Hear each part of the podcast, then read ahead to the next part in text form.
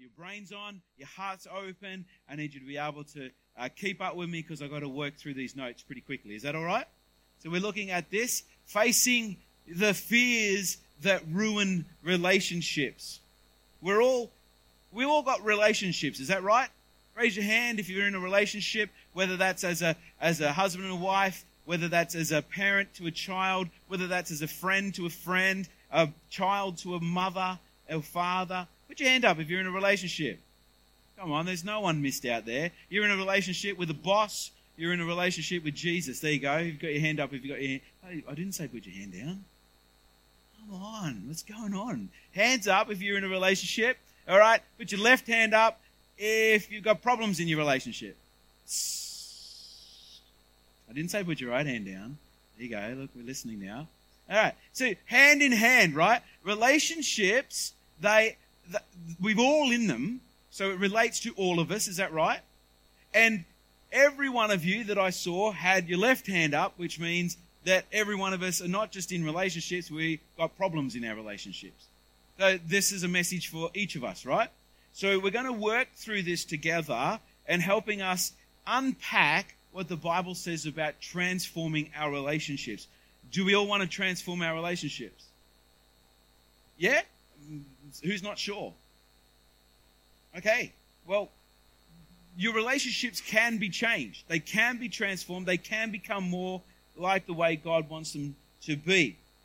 You see, it all starts for us by diffusing the fears that ruin relationships. To do that, we're going to go all the way back to the book of Genesis, the very first relationship. Genesis chapter 3, we see um, leading up to Genesis chapter 3 that God created the earth. He said it was good. He created everything. He created all that we see and all that happened, He put into process. And He did so because He's a God of relationship. See, God in Himself, God the Father, Son, Holy Spirit, in, in uh, perfect harmony, wanted to express the fullness of His love. Because the Bible tells us that God is love. Is that right? God is love.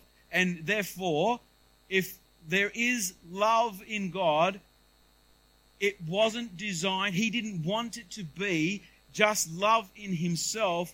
Love has to look like something. Therefore, He created the earth for the objects of His love, you and I, to be put on this earth. That everything in the earth that we needed was here, and He created it to be perfect so that the object of His love, humanity, could be placed in a place of safety. So He created it so that He could be in relationship with you, with Adam, and with Eve, and through all of eternity be in relationship with us.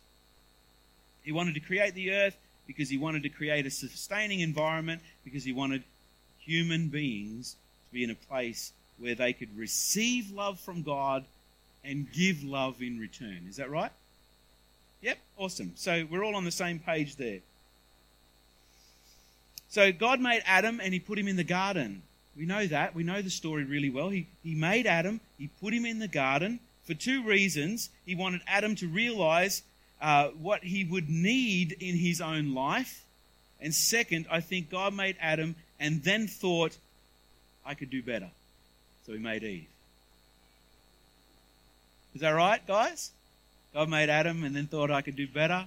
So he decided to create Eve. We can have a bit of fun with the book of Genesis. We can have a little bit of fun and, and have a bit of a laugh around the relationships of Adam and Eve. Uh, so don't take these jokes too seriously. Take them with a little bit of lightheartedness because you can have a poke at each other and, and, and have a good, so, a good time. Amen. So, so God did it intentionally because he wanted Adam to know that he was missing something. Yeah? Adam, Adam named all the beasts of the field and he named all the birds of the air, but he found no helpmate for him. He, he was missing something. What he was missing was someone that was of his kind, someone he could be in relationship with, someone that not only he could not only he could just receive the love of God from, but he could also impart the love of God to. Because love has to look like something. So we see that God makes Adam of the dust, out of the dirt of the earth, and he creates Adam in his image. Then he creates Adam, uh, then he creates woman out of man. We all know that, don't we? He didn't make Eve out of the dust of the ground. He made Eve out of where? Out of, the, out of his side. He, he caused Adam to fall asleep. And, and we'll have a bit of a poke at this one as well. He took a, a rib out of the side of Adam. And, and imagine if God didn't close up that wound. Just imagine for a moment that he's got this open wound there. He's in a deep sleep. He wakes, wakes up and he goes, Oh! Oh! Oh, he looks up. The first thing he sees is Eve. And he goes, Oh, man. Oh, man, she's a pain in my side. Imagine if that was what the picture was like. We know it wasn't like that at all, eh? I mean, ultimately, guys, we know it was actually the other way. He's in a deep sleep, he's having a peaceful dream, and he wakes up and goes, Whoa, man, she's awesome. We know that that's what it's like, don't we? But when you talk about relationships, the reality is in our world, not in Adam and Eve's world, but in our world, the, rela- the reality is actually relationships cause pain in our side at times. Yeah? If you've got trouble in your relationships, they can hurt. They cause us emotional pain. They can cause us uh, mental stress. Uh, if you've, if not my relationship, don't think I'm explaining my relationship, but if you do something wrong, guys, the, the woman could jab you in the, in the ribs and it could hurt, right? Almost like she's reminding you that she's from you and she's trying to sort you out. But in the end, we see God created Adam out of the dirt, which means guys like to play in the dirt, don't we, fellas? So, girls, you can't complain when we come home all grubby and, and dirty and, and we've been playing around with grease and all that sort of stuff because, you know, like dirt to dirt, all that sort of stuff. But, but God creates Adam, uh, Eve out of the side of man. And the symbolism in this is beautiful. He didn't take Eve from the feet, did he? Like, he didn't put an extra sixth toe on Adam's right foot and cut that off and make Eve out of it because, well, he didn't want man to lord it over the woman. He, he, didn't take, he didn't take a hair off of Adam's head and create Eve, or else Adam wouldn't have been able to say bone of my bone and flesh of my flesh. I mean, hair's not quite flesh, is it?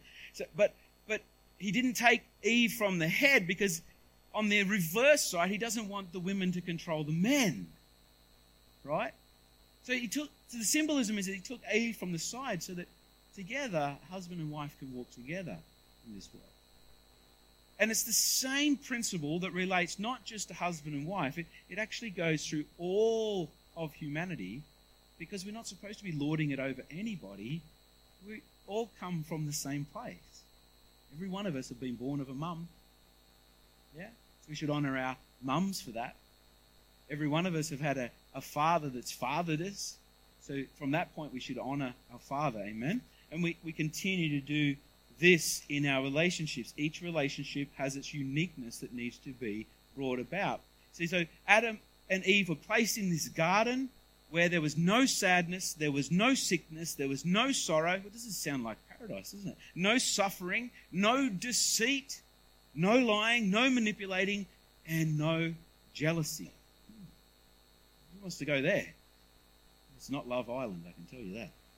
Anyway, none of these things in uh, were in their relationship. They were only uh, the only couple. Adam and Eve are the only couple that have never had a relational problem up until the point that we're about to read. They're the only couple that had a perfect relationship.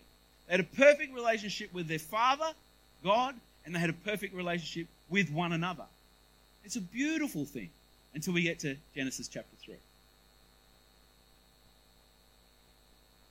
We know the enemy comes in and tempts. We know the story. The snake slips in, uh, challenges what God says. But if we boil it all down, the question that Eve had received from the serpent wasn't that you'll be like God, it'll be that you'll be God in your life. You'll have the knowledge of God to rule the way that you want to rule, not the way He wants you to rule. Satan never comes to us and says, Be like me. Be like Satan, does he? You know, he's not going to capture you out in that lie. No one wants to be like him at all. Well, Sadly, in our broken world today, there are people that want to be like him. But ultimately, uh, for most people, we don't want to be like him. So he masquerades as a child of light, doesn't he, or an angel of light, and he comes and he says, You know, you can be like God. You should do whatever you want to do. And that's what he did with Eve. He's like, You can be the God of your life. And Eve fell for that lie. So we can, we can poke fun at Eve and Adam because of the mistakes they made. We can make a joke of it. And we can deal with them when we meet them on the other side of eternity. You made a lot of fun of me. Or we can go to God and say, Where am I in all of this? What's my position in my relationship with you, in my relationship with the world? So let's read Genesis chapter 3. It says this So Eve ate some of the fruit, then she also gave some to her husband Adam, who was with her, and he ate it. Immediately their eyes were opened, and they suddenly felt shame at their nakedness. Hmm. So they sewed fig leaves together to cover up themselves. Then they heard the Lord walking in the garden in the cool of the day, and they hid from God among the trees. But God called out to Adam, Where are you? Adam replied, I heard you coming, and I was afraid because I was naked, so I hid.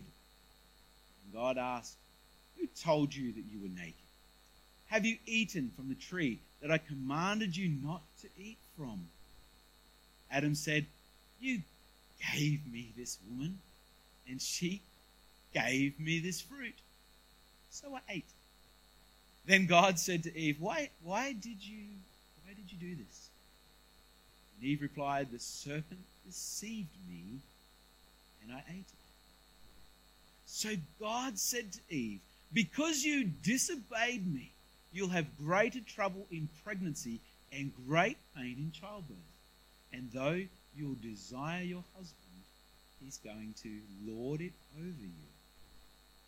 And God said to Adam, Because you also disobeyed me and sinned, it should be, with your wife, the ground you work is now cursed, and though you'll get to eat what you planted, your fields will have weeds and thorns and thistles. Who hates weeds and thorns and thistles? Anyone? Anyone ever done some gardening and stuck their finger in to rip out a weed and you've pulled up a handful of catheads? It's not a nice feeling, is it? Hmm. So we can thank Adam for those and we can thank Eve for pain in childbirth. Is that right? Um, in the end, in the end, it comes to most people.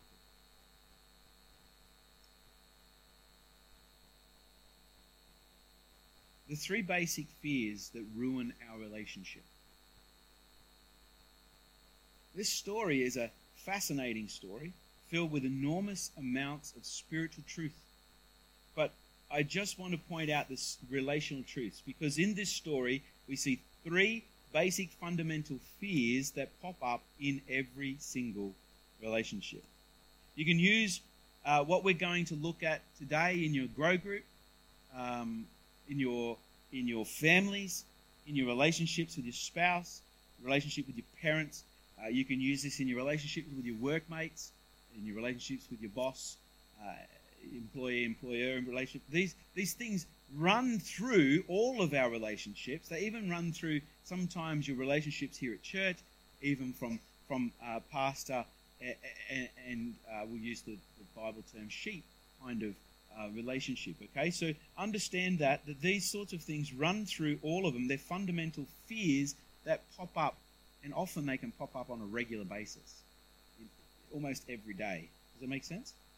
So you can use these um, and, and, and the keys that I'm going to give you today to help to destroy uh, this damaging area in our relationships. So let's get right into it. How our fears ruin our relationships. The number one is you can write this down on your sheets. My fear of exposure makes me distant. My fear of exposure makes me distant. Why, why can't I get close to people? Is a question that comes up here. I'd like to be closer with my wife or my husband. I'd like to be closer in intimacy. Um, that that passionate intimacy that we can have. I, I want to get close to someone in my life. But ultimately, it's the fear of exposure that makes me distant. Here's the truth there's a lot in you that you don't like. There is a lot in you that you don't like. Is that true?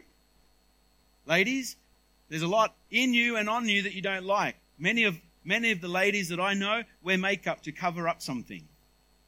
Men, there's something in you that you don't like. And, and you, you're pursuing looking fit and healthy and something like that, for example. But ultimately, we all know that if you took your top off, you've probably got a bit of a dad bod like me. True?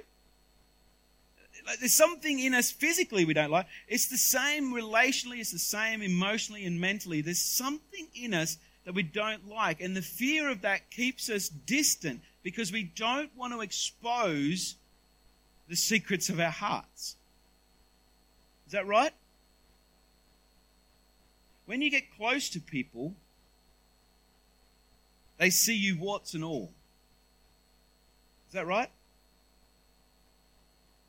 You don't like it about you, and because you don't like it about you, you certainly don't want anyone else to see you. The things that you don't accept about you, you have a fear will not be accepted by others, so you want to keep your distance. Genesis uh, 3, verse 9 to 10 says this God called to Adam, Why are you hiding? Adam said, I was afraid because I was naked, so I hid.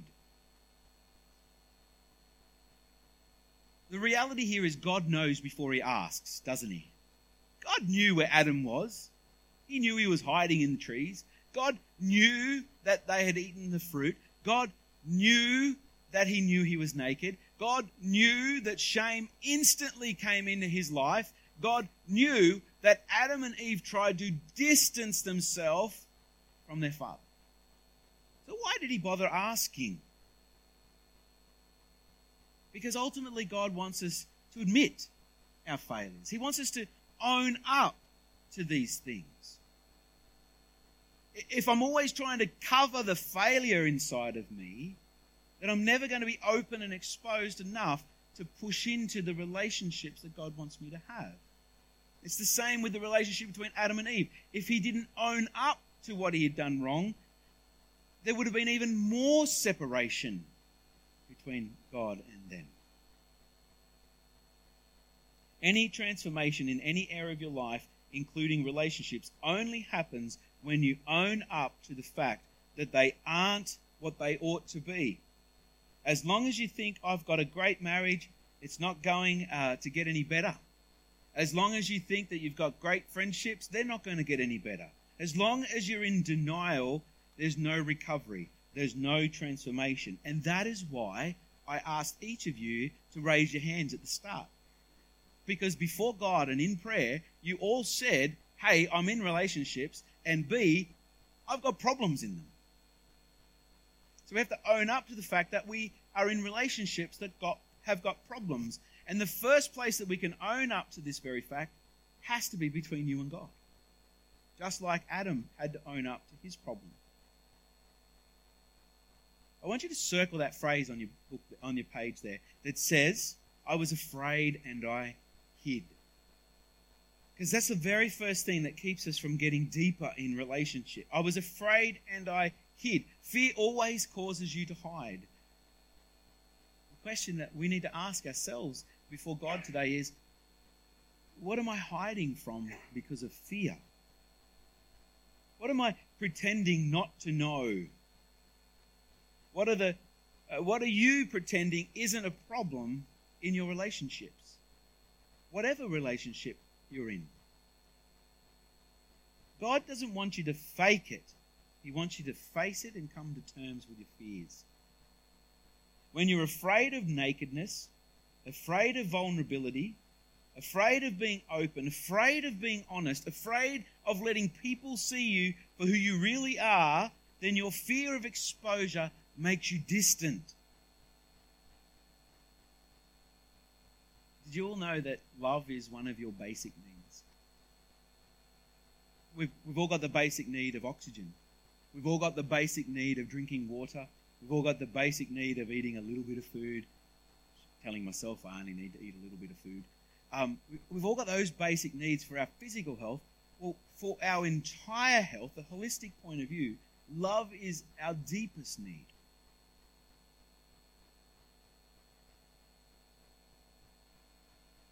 I want you to notice the damage that fear does to a relationship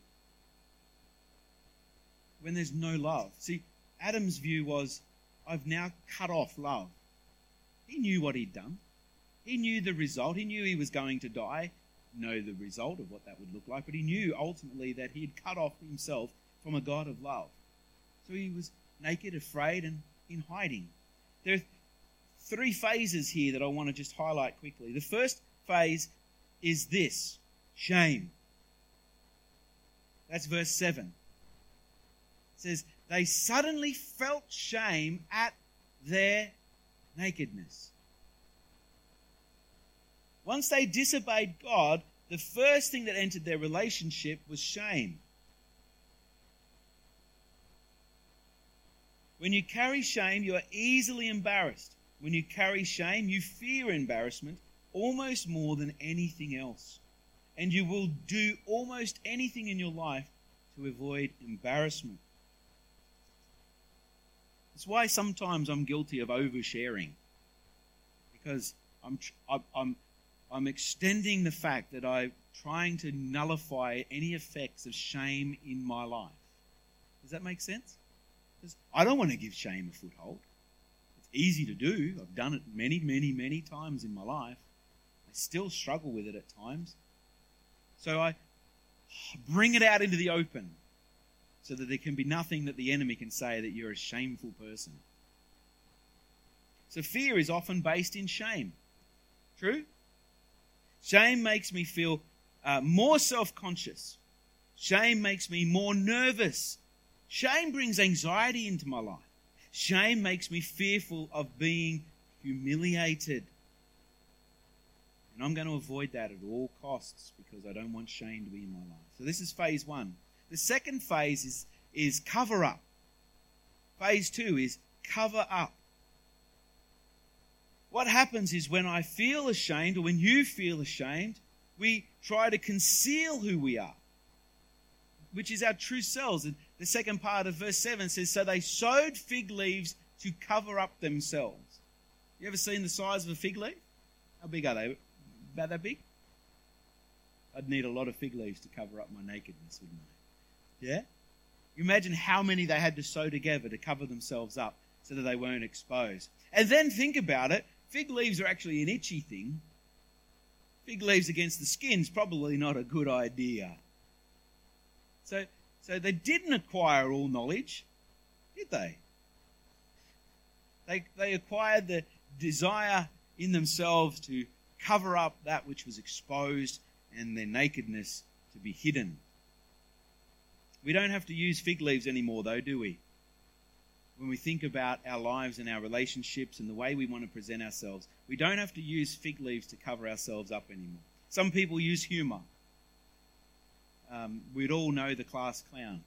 If, if you were the class clown, maybe you should raise your hand and say that was me. We use humor sometimes to keep people at a distance and to cover up the fact that there's some shame in our life. Okay? Sometimes we, we try and deal with situations and then we're like, oh, no, that's okay. We're just, just making a joke of it, making light heart.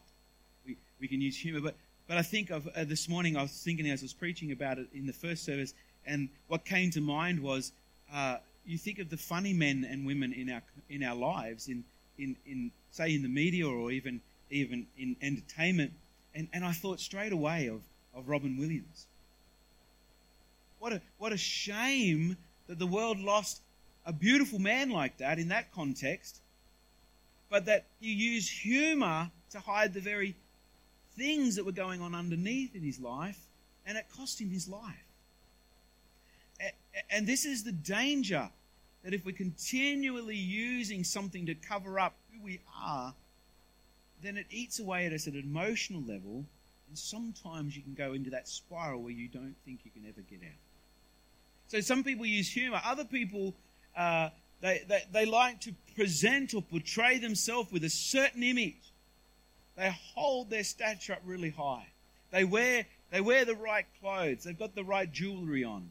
They're wearing the right sunglasses. They're, they're wearing the right shoes. They're driving the right car. They're eating the right food. They, they, they might have just gotten onto the right fad diet. You know, they walk in with their, with their beautiful bottle and they've got their quinoa salad and, and they're presenting this thing of everything's all together in their life. That's like a fig leaf because deep down they're having difficulties in their relationships too. Or, or then just jump straight into social media, my Insta story or my, my pictures that I want to put up, my selfies of myself, how perfect they've got to be because I've got to present an image to the world that says in this moment, right now, everything is perfect in my life. And and I've seen guys and girls. It's not just ladies. I don't want to pick on the ladies, but I've seen the, the person on the on the park bench trying to get the perfect shot, and they'll take a hundred images until they got the right exposure of sun and the right position of their lips, looking like a duck, and and all that sort of stuff, just so they can portray this image to the world that that, that everything's okay in their life.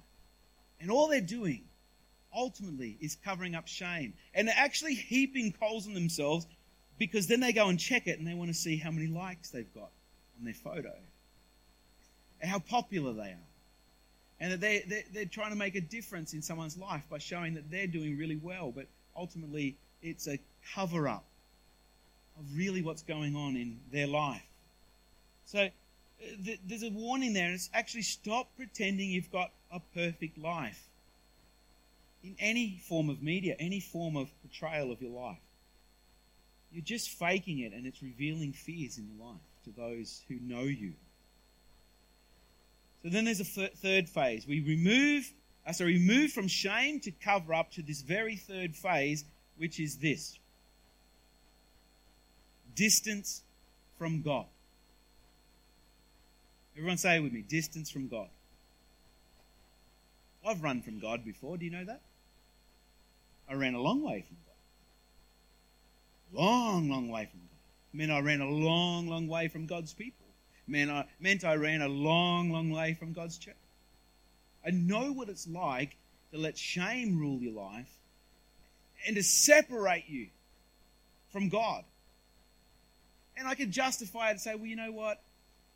I prayed to God every now and then. I wasn't really separate, but the shame affected my relationship with God affected the relationship I had with people around me, and it drew me away from God's call for my life.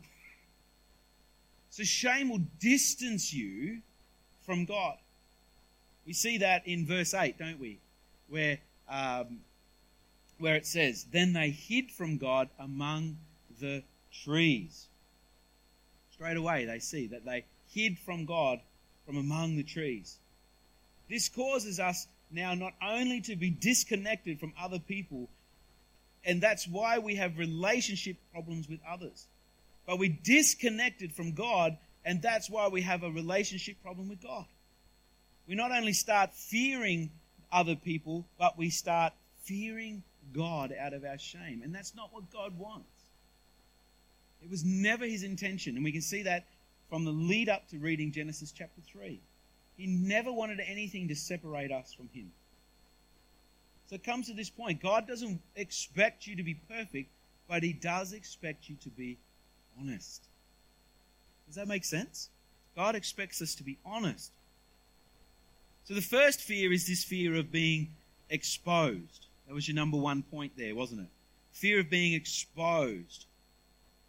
And that causes me, in the end, to go from shame to cover up to distance from God because I'm fearful that something in my life is going to be exposed. It can happen in your relationships. It'll keep you distant from your spouse. It'll keep you distant from your children. It'll keep you distant from your friends because shame has gotten in.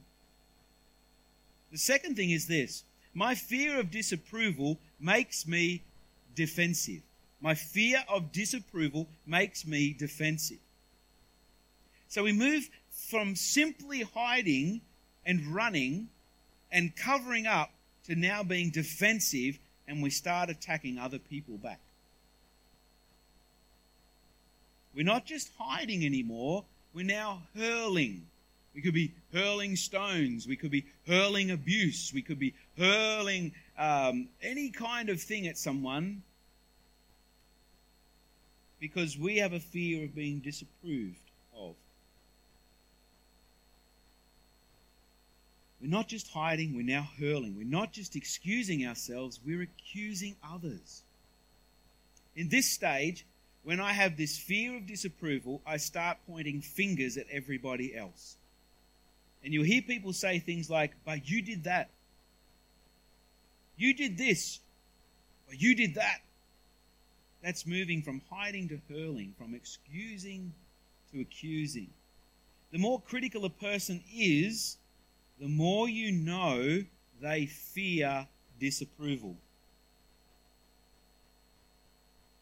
I'll let that one sit for a moment and I'll say it again. The more critical a person is, the more you know they fear disapproval.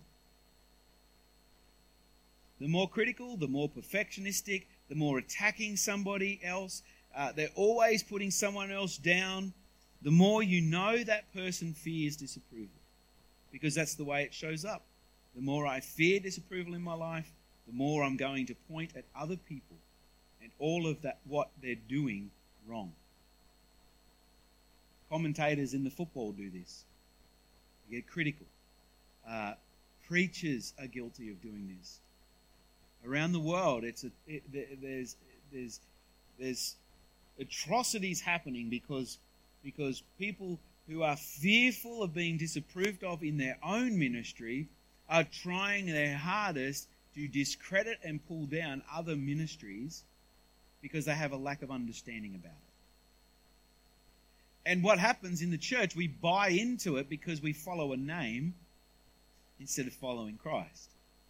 So we follow these, these great preachers and all that sort of stuff, and that's fine, that's awesome. But then when they start getting critical and they start pulling down other ministries, you've got to say, well, hang on, what's going on in their life? Why are they trying to pinpoint, why are they fearing disapproval?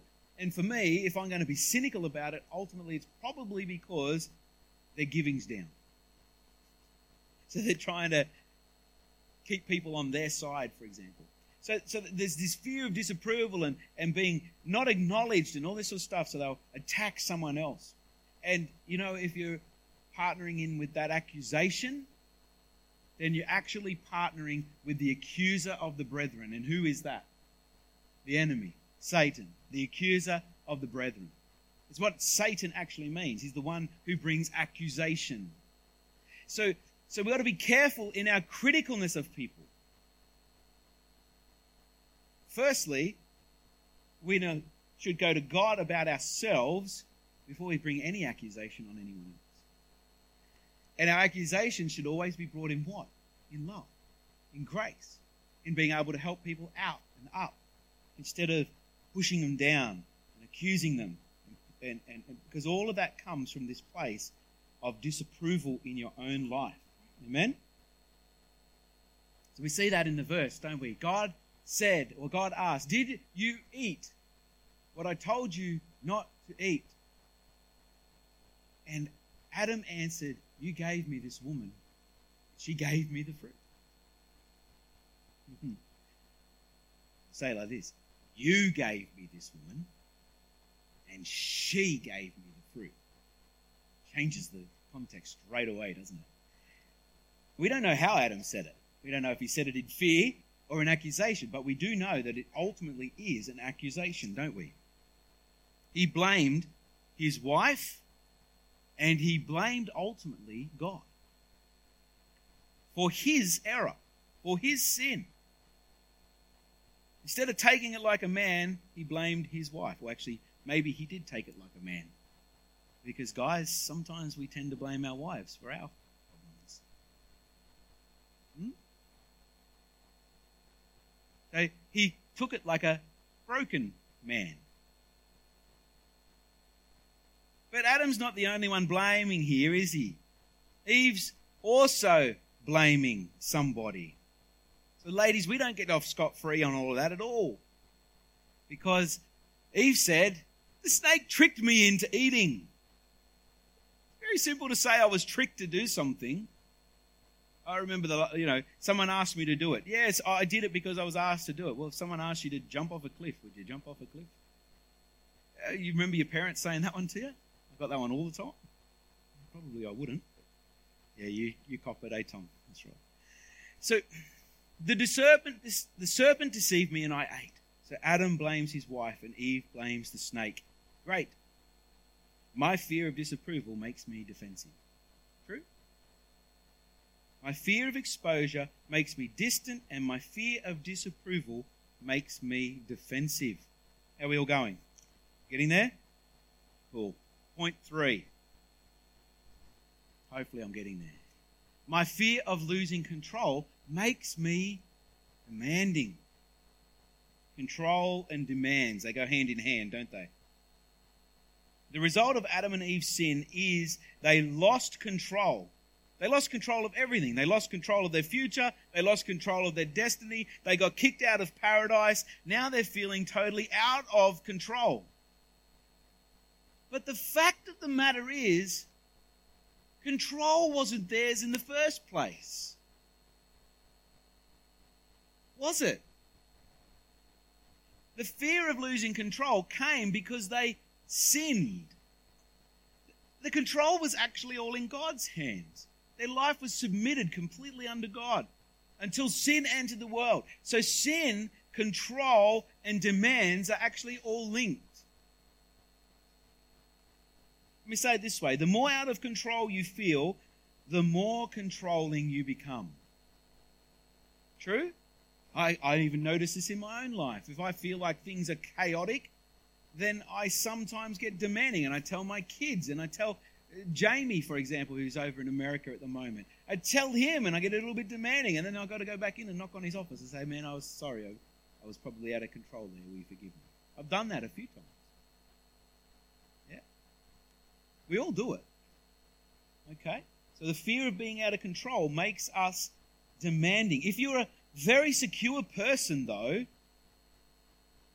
you don't need to always have your own way. Is that true? So, insecurity is linked to control, insecurity is linked to demands. Insecurities come from this sin consciousness. This is what happens in verse 16. I like this verse. You'll have a yearning for your husband, but he will lord it over you. I like it not because of what it's implying, I like it because it helps me understand what has happened in humanity throughout history. Yes, there is desire one for another, but yes, in a man's life, there is this desire that is inherent within them now because of sin to lord it over someone or something. True? It helps us understand. This verse helps us understand that that which God intended as Eve was taken from the side not from the feet. He, she was taken from the side. That which God intended has now been broken, and now there is there is brokenness in relationship, right through every relationship because of it. This is where the war of the sexes began. This is why women are from Venus and men are from Mars. Because it all comes from this one verse.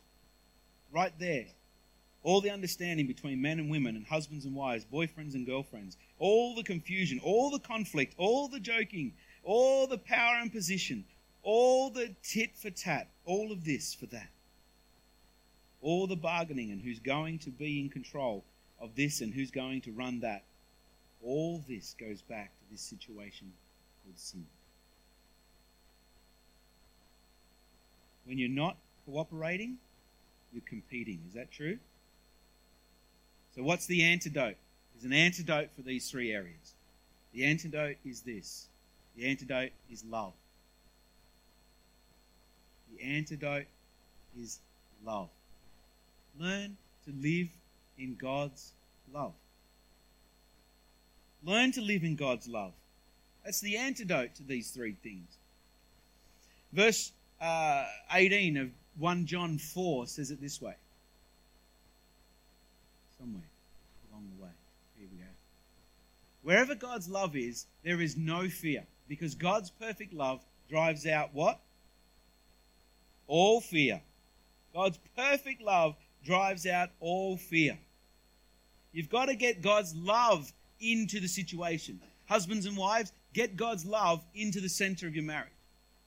Friends, get God's love into the center of your friendships. Employees, employers, get God's love into the center of your relationships. Mums and dads and children, get God's love into the center of your relationships. Because God's love, His perfect love, drives out all fear. We've talked before about the opposite of fear and faith and all those sorts of things before, but there's another opposite. The opposite of fear is also love. Because it, it actually, love will drive out fear. Amen? When you invite God's love into your life, when you ask Him to take the reins of your heart, fear must go. If fear is evident in your life, it means you've somewhere got the reins and trying to drive your life. Because if you truly submit yourself to God and you ask His perfect love to come into your life, it should drive out all fear. That's what that verse says. God's perfect love drives out all fear. Amen? So we've got to learn to live in God's love. Amen? The second part of this verse says this it is the thought of punishment or negative consequences that makes a person fearful. Is the thought of punishment that makes you fearful. Is God going to punish you? Believers in the house, is God going to punish you? Okay. So this is why God's perfect love casts out all fear. Because there is no fear of judgment anymore. Amen? But we can have fear of judgment one to another. And that's what we're talking about. If God's love is what is at the center of our relationship, then it should purge the fears out of our relationships. Amen? To learn to live in God's love. Because it also drives away those negative consequences in your life. This, this whole sense of, uh, of punishment and, and negative consequences, this whole sense the negative consequences are that it continually loops over in my mind. It loops over and goes over like it's always on play, always on repeat, just continuing negatively eating at my life until I deal with that area, area or error in my life.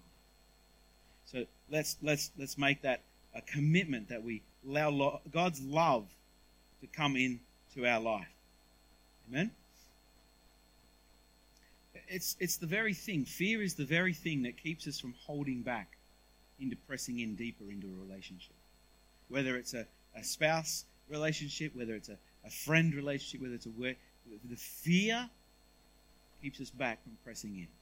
We, we never actually open ourselves up 100% to another person. But when God's in the middle of that, that should be the ultimate game, goal.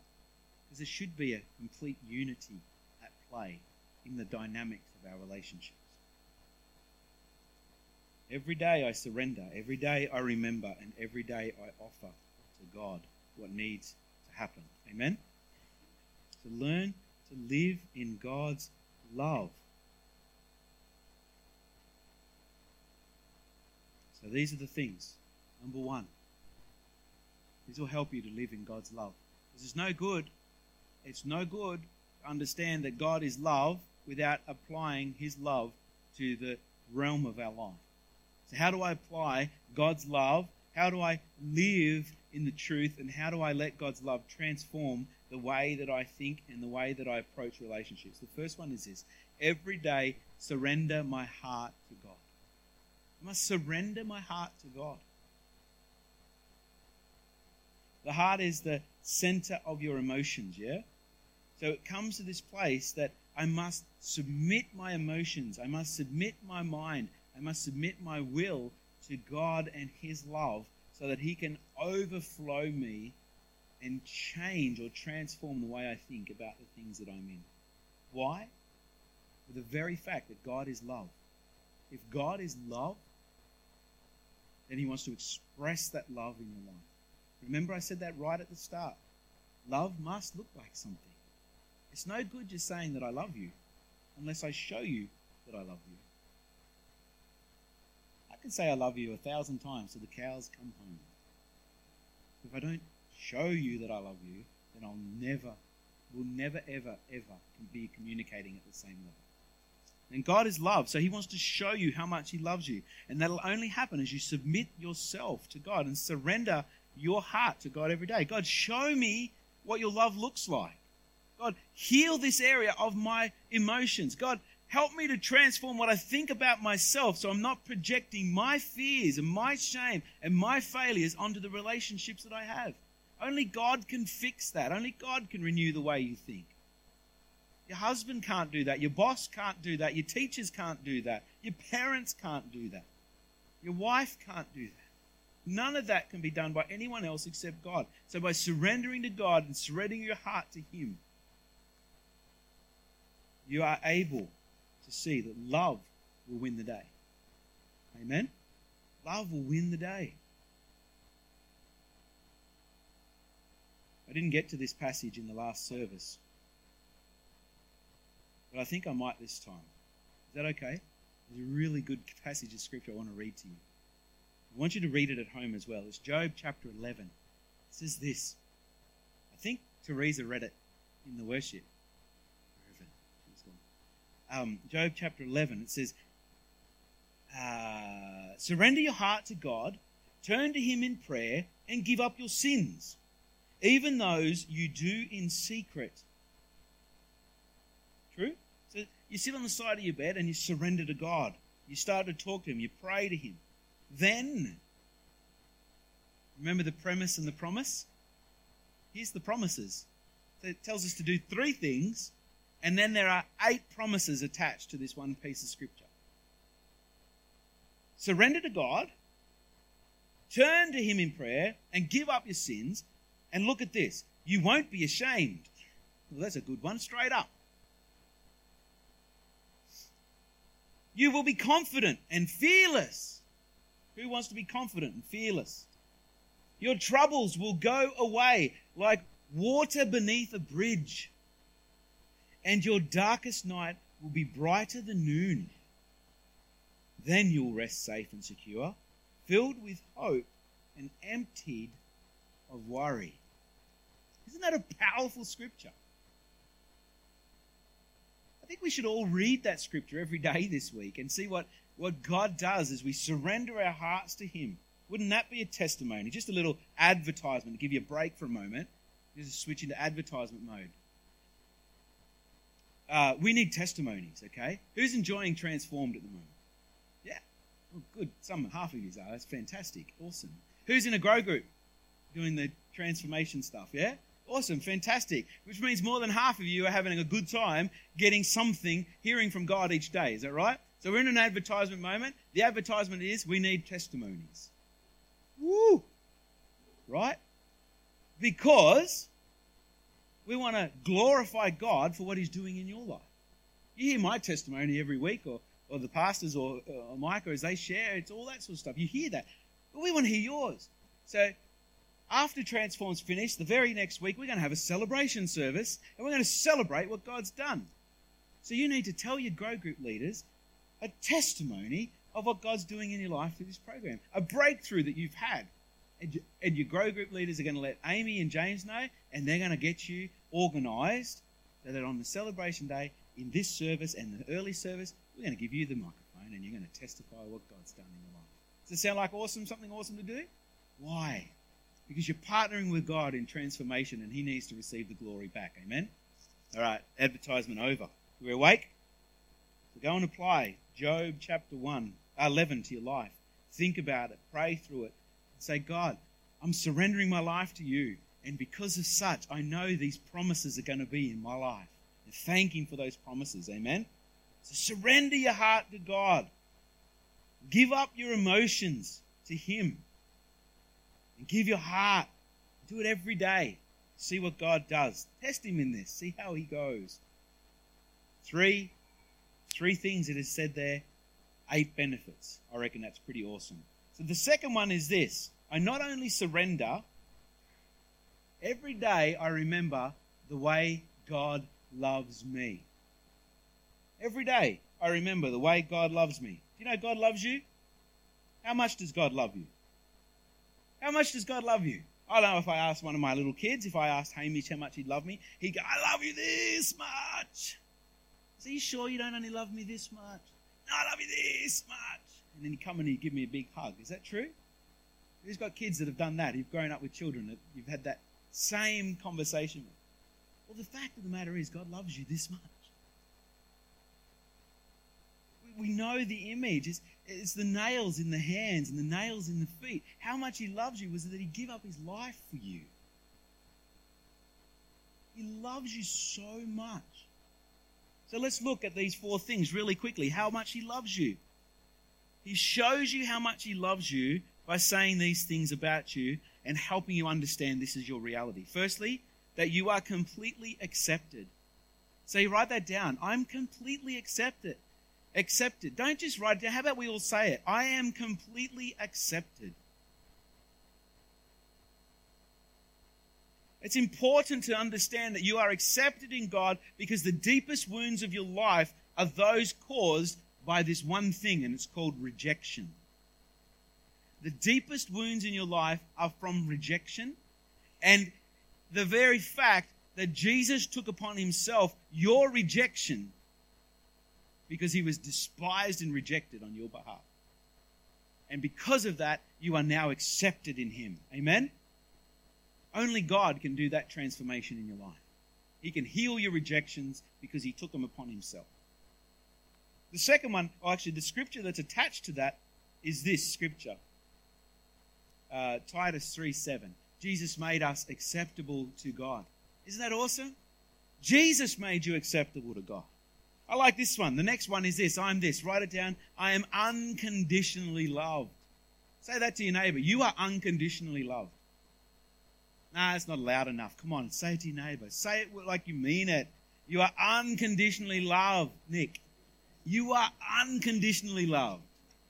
All right? Isn't that a great truth to hang on to? You know, we could say lots and lots and lots of things about God's love. We could spend sermon after sermon after sermon talking about it. But the fact of the matter is, God loves you, period. Not by what you've done, not by what you're going to do. He loves you because He loves you. It's that simple. And when you start to confess God's love over your life, purges you of fear. It purges, purges you of this desire to be distant from Him. And when you're, when you're beginning to press into God, the overflow of that is that you will become benefited in your relationships to the to the positive. Isaiah 54:10 says it this way. It says, "My love for you will never end," says the Lord. Isn't that amazing? A God who is ever present, ever existent, who will always be, says that my love for you will never end. It's as long as He is. He will always be. I'm totally forgiven is the third one. I'm totally forgiven. So why am I carrying shame? Why am I holding on to shame? Why have I made it my little bedfellow? Really? I'm totally forgiven. Romans 8 1, getting through it real quickly now, is this there is no condemnation for those who are in Christ Jesus. Amen? No condemnation, which means fear and shame has no part in your life. Jesus paid it all. And the last one is this I'm considered extremely valuable. I am considered extremely valuable. I remember when I was selling my, I was trying to sell my car, and at the time the market value was about sixteen and a half thousand dollars and I put fifteen thousand on it, thinking, you know, it might go, someone might be able to pay that, and it might be okay. So uh, I remember that I put it on Facebook because you know we all put our stuff on Facebook nowadays. Who goes and buys an ad in the paper? And uh, this guy had the hide to send me a personal message and offer me nine thousand dollars.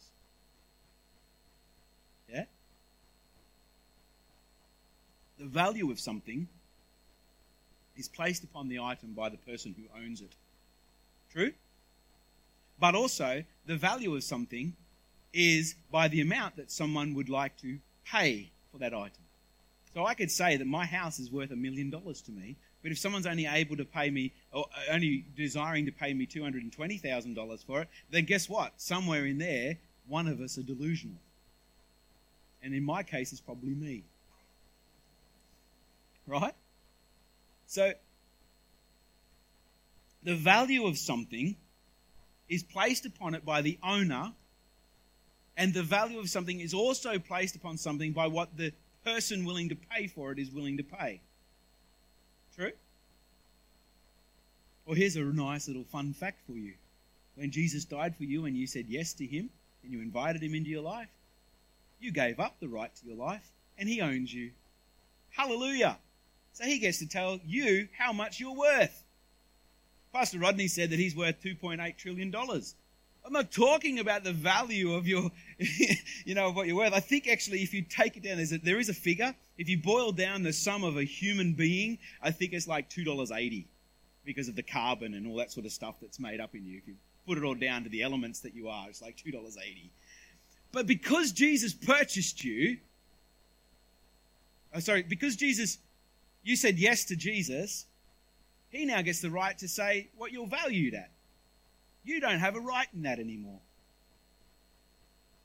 And the second one is the price he paid so that you would say yes to him cost him everything. So you're not just valued by what he says, you're valued by what he did. And he was willing to give up everything so that you could say yes to him. Isn't that beautiful? So, guess what? You don't have the right to say that you're full of shame and that you're undervalued and that you're worthless. Maybe someone told you you were worthless, but Jesus is saying that you are more valuable to him than anything, even his own life. Isn't that amazing? Only God gets the right to tell you how much you're worth because he not only created you, he paid for it. You surrendered that right when you said yes to him. It's like this. You've been bought and paid for by Christ's death. 1 Corinthians 7:23. Isn't that a good word? You've been bought and paid for. Bought and paid for by Christ's death. Hmm. I want to finish with this verse, 1 Corinthians 13:7. Oh, ah, hang on. Last point. We missed a point. Point three. Is that right? Point three. Keep me on track.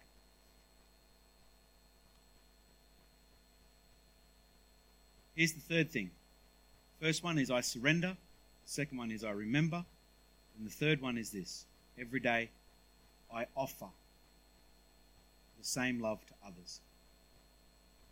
Remember, love looks like something? You remember that? I offer that same love that I've received and the same value that God says I'm worth, the same respect, the same forgiveness, the same whatever it is that I've received, I have to offer that to other people. Because if I don't, guess what? My relationships are going to be broken. And that then falls upon me, no one else. The Bible says it this way I'm giving you a new commandment to love each other. Love each other in the same way that I have loved you. John 13, 34. It's not an option. It's not the great suggestion, is it? It's the great commands of Jesus. If you're a follower of Christ, you must love everybody, period. Even if they're nasty, even if they hurt you, even if they steal from you, you must love them. Uh, this is not me, it's the Word of God. You must do it. I struggle with this every day as well. We must love everybody. We, we must love, uh, sorry, we must offer love to people. We must offer forgiveness to people. And above all, in all of this, we must offer acceptance to people because that's what Jesus offered us. So we, we must do this not in our own strength, but in the strength God gives us. And it will transform your relationships. Amen? Romans 15 7, accept one another just as Christ accepted you. I love that scripture. Just as Christ accepted you. In concluding this last verse is 1 Corinthians 13 7. Love never stops being patient. Love never stops believing. Love never stops hoping. Love never gives up. Can I invite the band to come back if you're here, guys? Love never stops being patient.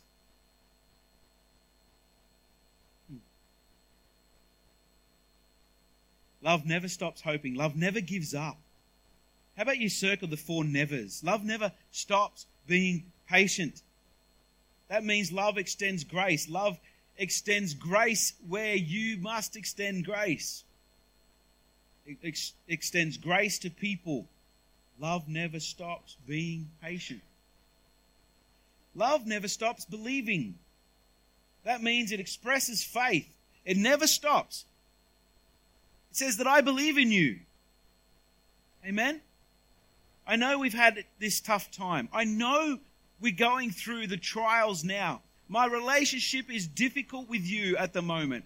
I, but, but I'm patient with you and I love you and I'm going to be kind to you because together, if we like that with each other, we're going to navigate the trials and the tests in our relationship. And I believe that we can do it and I won't stop believing in you. Love extends grace and expresses faith.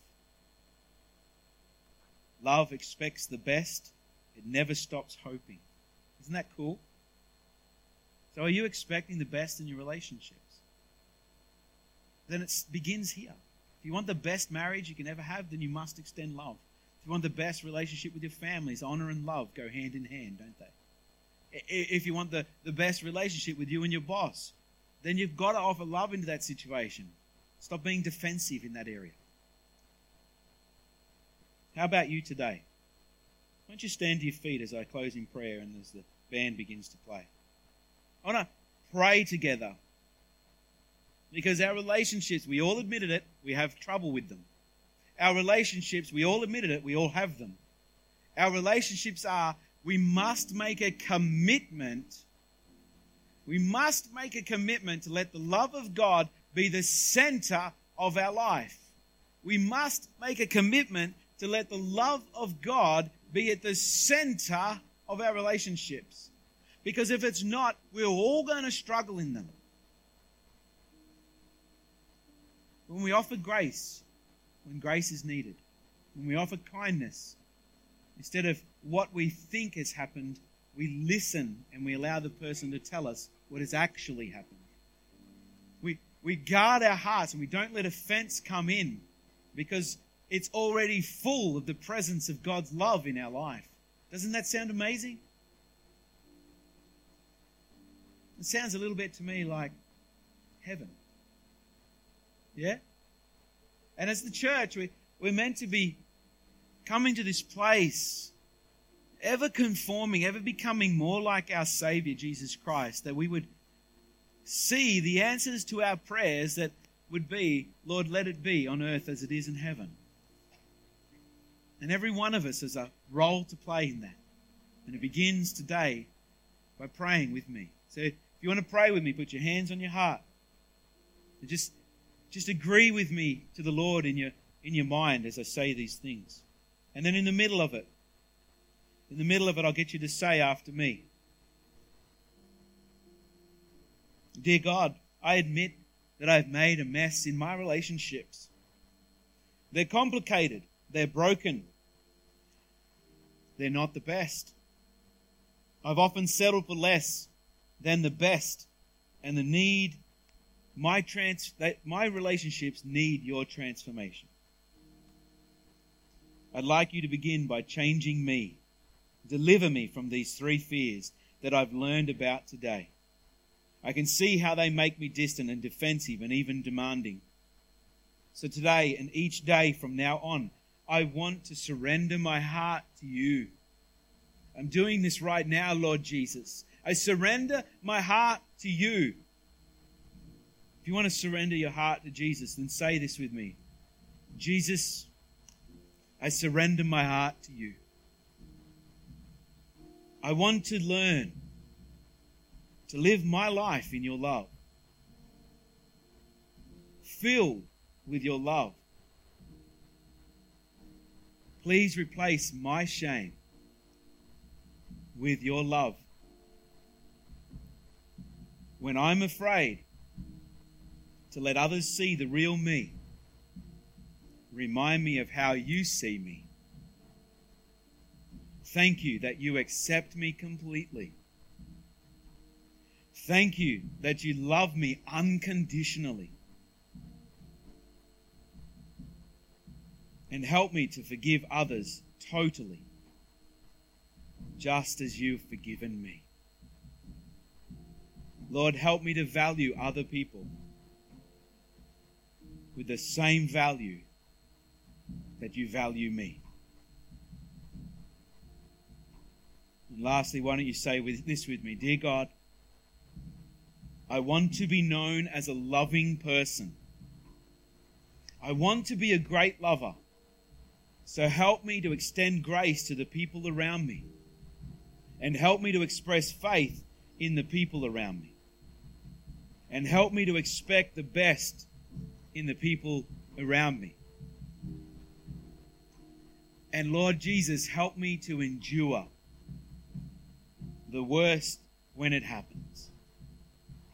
I want to live my life in love.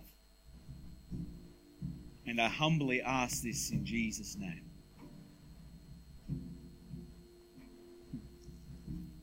It's just fitting that we're going to sing this song, amen? Talking about love of God, how recklessly God loves us. Today, as we conclude our service, we'll have uh, something to eat and something to drink. But let's finish on a high as we thank God for his reckless love in pursuing us. Amen? Thanks, Caitlin.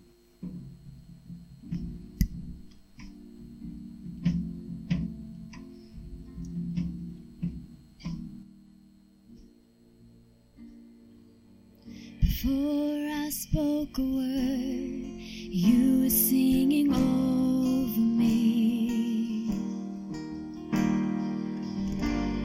You have been so, so good to me.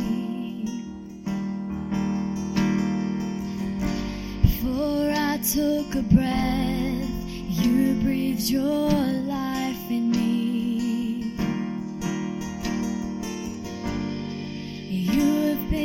So, so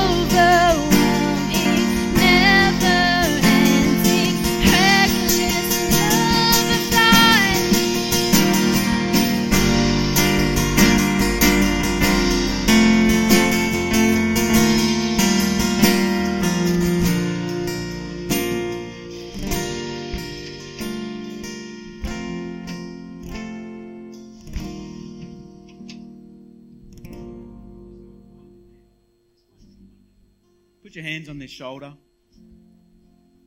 Because the band sing the bridge over us today. Why don't you just move over and just put your hand on their shoulder and begin to pray for them? Remember, I said love looks like something? Why not action it now? Why not just take the opportunity to pray a blessing over that person today?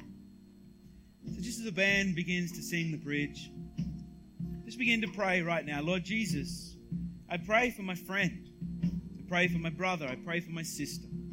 I pray for someone. Just begin to thank God for their life and, and, and just release over them the love of God. Do so from a heart that says, Yes, God, I have received good love and great love from you. Lord, let me be known as that lover that I've asked to be today. So, Lord Jesus, we conclude this service with an action that says yes to your command. Thank you that you've forgiven us, and now we can step out in the fullness of your grace and the power of your love to lead others into this same reality. Thank you for your love that has chased us down, that has captivated our hearts. Today we want to be people that would release that over our community. So we declare in your mighty name, thank you, Jesus. Amen. No shadow you won't light up, mountain you won't climb up, coming after me. There's no wall you won't kick down, lie you won't tear down,